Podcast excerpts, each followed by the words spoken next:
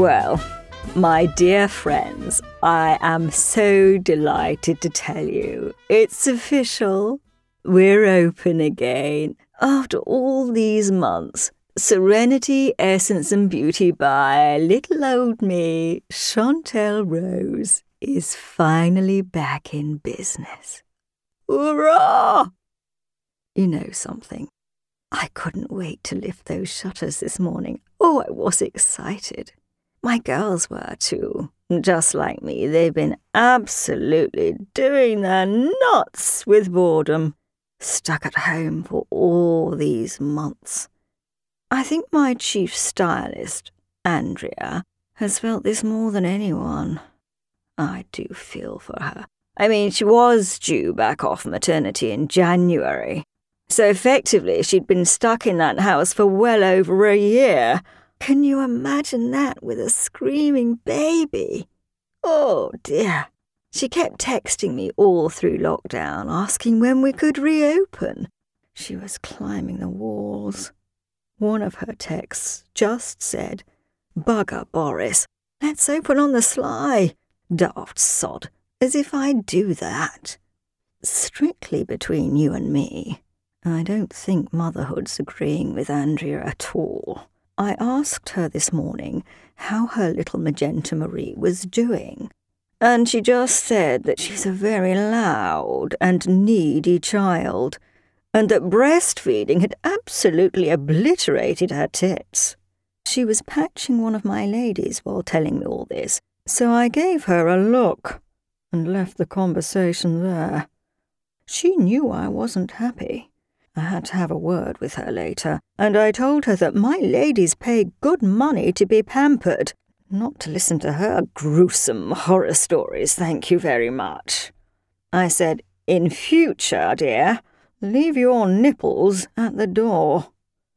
She saw my point. Huh, or should that be points?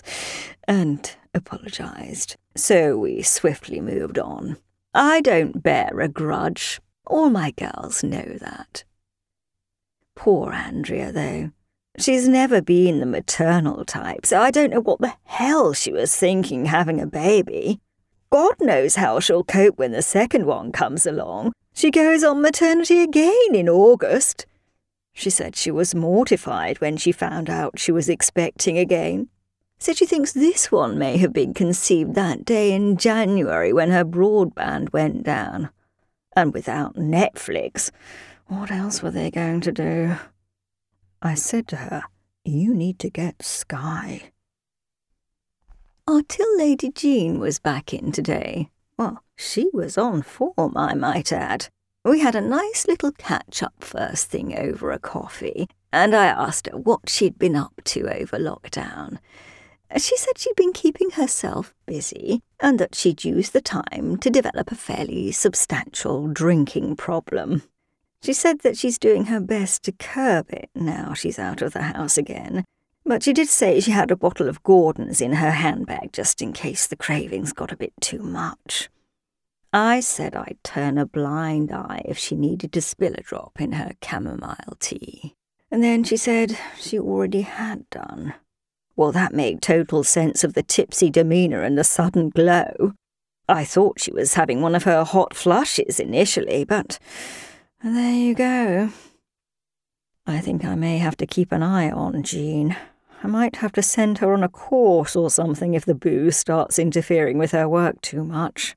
I mean, I'm all for keeping her jolly behind that blasted counter, but you've got to keep your wits about you when handling cash. Plus, I don't want her to start getting lippy with the clientele now that she's a lush. I used to work in a bar, so I'm fully aware of just how nasty gin can turn a person. It seems that Jean hasn't been the only one to indulge in hobbies over the lockdown. A few of my girls told me they've also taken up new pastimes. Little Tracy is obsessed with her Keep Fit now. She said she hasn't had a sniff of a pasty in months. Then there's our fabulous spray tanner Fiona. She's randomly taken up dry stone walling, which is rather different. And Claire, our little poppet on nails, was telling me how she and her chap have become kinky sex enthusiasts. She said her hubby's really taken to being tied up and enjoys her walking up and down his back in flip flops. She said that on the whole, she quite enjoys it too, but that her husband must have a very high pain threshold because they can go on for hours. And in all the time they've been doing it, he's never once had to use their safe word, which apparently is cauliflower. I mooted that this might be because she's wearing flip flops and that stilettos might be a better choice for inflicting pain on a person.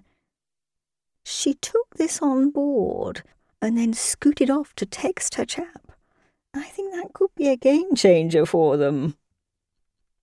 Oh, it has been good to get back into the swing of things today. It really has.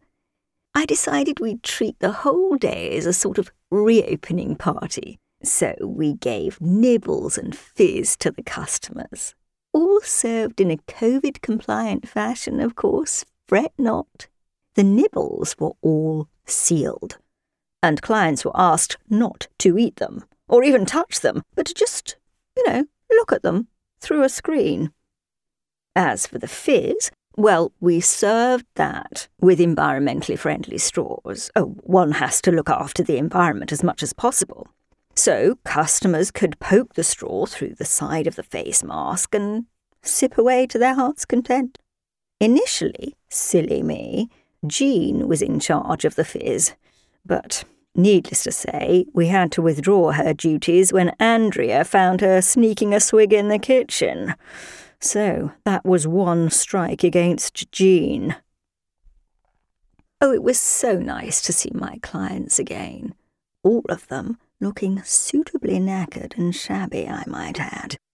If I told you it was like Day of the Dead when I first opened the door and saw them all lined up, I think you'll get the picture. Jean had arranged all the appointments a few weeks ago, but obviously being pissed as a skunk, she'd cocked up and given my ten o'clock to seventeen different ladies.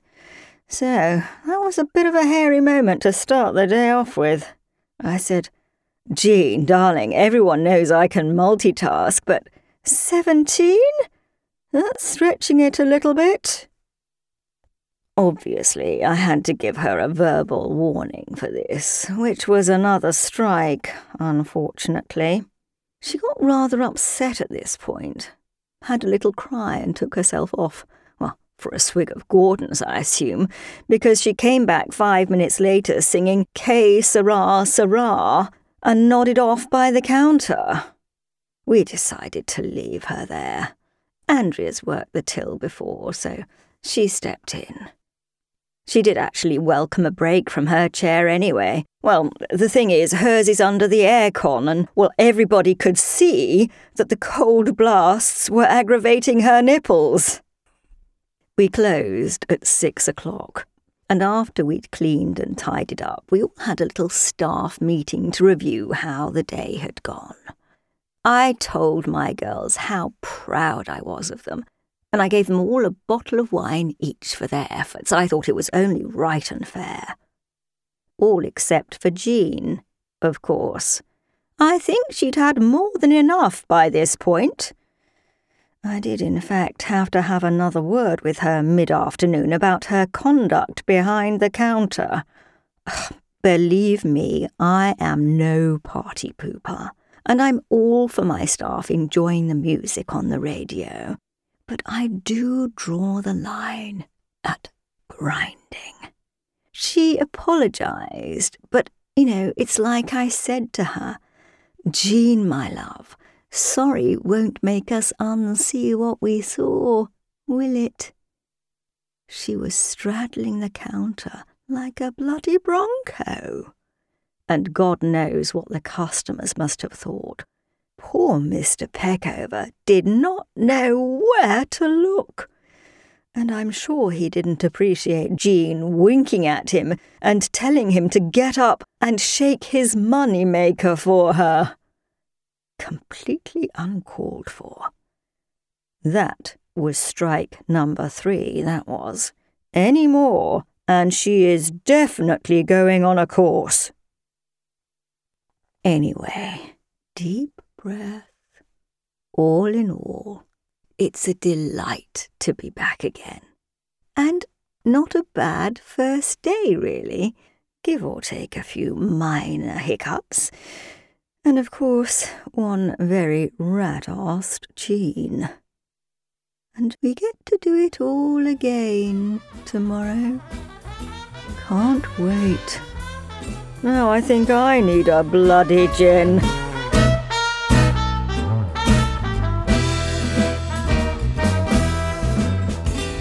Life's a Gas was written by Ben Ellis and performed by Sarah Starling. Like, share, subscribe, and leave us a review. Why not? Thanks for listening.